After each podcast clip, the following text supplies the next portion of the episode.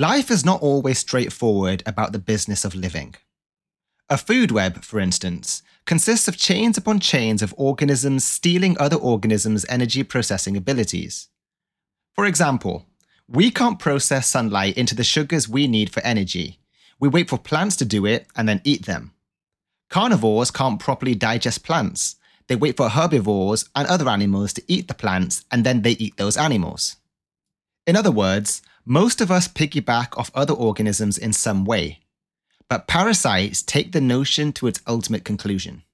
Why go about the hard work of living when you can get some other creature to do it for you? Or even better, make them do it for you. And in this episode, we will dive deeper into some of the fascinating and creepy ways that parasites can alter the behavior and physiology of their hosts. So sit back and relax because this episode is going to be interesting. I'm your host, Mr. Earth Guy, and you're listening to Earth SciShow.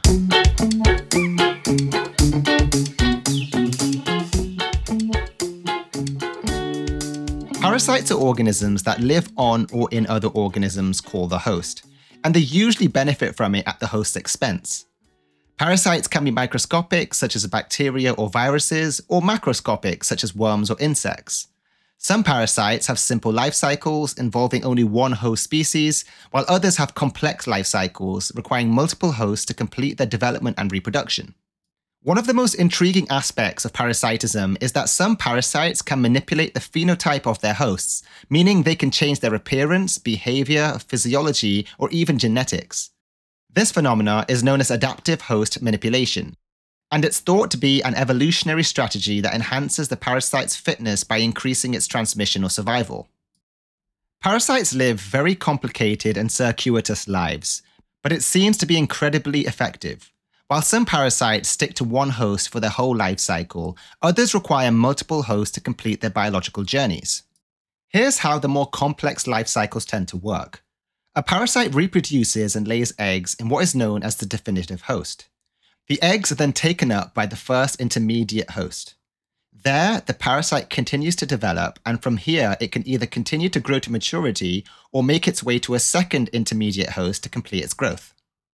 Once it's fully grown and ready to reproduce, it needs to make its way back to the definitive host, often to a specific type of animal. This is where adaptive host manipulation comes into play. But how do parasites manipulate their hosts? And what are the ecological and evolutionary implications of this phenomenon? These are some of the questions that researchers are trying to answer using a variety of host parasite systems and methods. Let's start with some examples of parasite induced changes in host behavior. One of the most well-known cases is toxoplasmosis from Toxoplasma gondii, a protozoan parasite that infects many mammals, including humans. However, it can only reproduce sexually in cats, which are its definitive host. To get back to cats, Toxoplasma gondii has been shown to alter the behavior of its intermediate hosts, such as rodents, making them more attracted to cat urine and less fearful of predators. This increases the chances that they will be eaten by cats, completing the parasite's life cycle. Studies have shown that animals infected with toxoplasmosis exhibit behavioral changes such as increased activity, reduced neophobia, which is the fear of new things, an altered response to cat odor, and impaired learning and memory. These changes are thought to be mediated by the parasite's effect on neurotransmitters such as dopamine and serotonin in the host brain. However, whether these parasites actually do manipulate hosts is still under investigation. There are many challenges in demonstrating parasitic manipulation in vertebrate hosts, such as distinguishing between changes that benefit the parasite and changes that harm the host. Another example is Leucochloridium paradoxum. I know, these names are Latin and long, but it's a type of flatworm that infects snails as its first intermediate host. The parasite forms colorful and pulsating brood sacs inside the snail's eye stalks, making them look like caterpillars. The infected snails also move out into the open and expose themselves to birds, which are the parasite's second intermediate host. The birds are attracted by the brood sacs and peck them off, ingesting the parasite larva. Within the gut of the bird, they develop into adult worms. From here, the worms then escape from the gut through the bird's feces, where it's fed on by ants. And then the life cycle is repeated when those ants die and the snails eat the ants' bodies. This is just one example of how complex the life cycle of parasites can be. And these are just two examples of many parasites that can alter the behavior of their hosts in different ways. Some of these changes are caused by direct physical interference of the parasite with the host's nervous system or sensory organs. Other changes can be caused by indirect chemical interference of the parasite with the host's hormones or immune systems. For example, there is one type of flatworm that infects frogs as its secondary intermediate host. It induces limb deformities in the frogs by disrupting their limb development during metamorphosis. The malformed frogs have reduced mobility and are more vulnerable to predation by birds or mammals, which are the parasite's definitive hosts. The study of parasitic manipulation also has important implications for ecology and evolution. Parasites can affect not only individual hosts, but also populations, communities, and ecosystems. For example, parasites can alter predator prey relationships, food web dynamics, biodiversity patterns, nutrient cycling, and ecosystem services.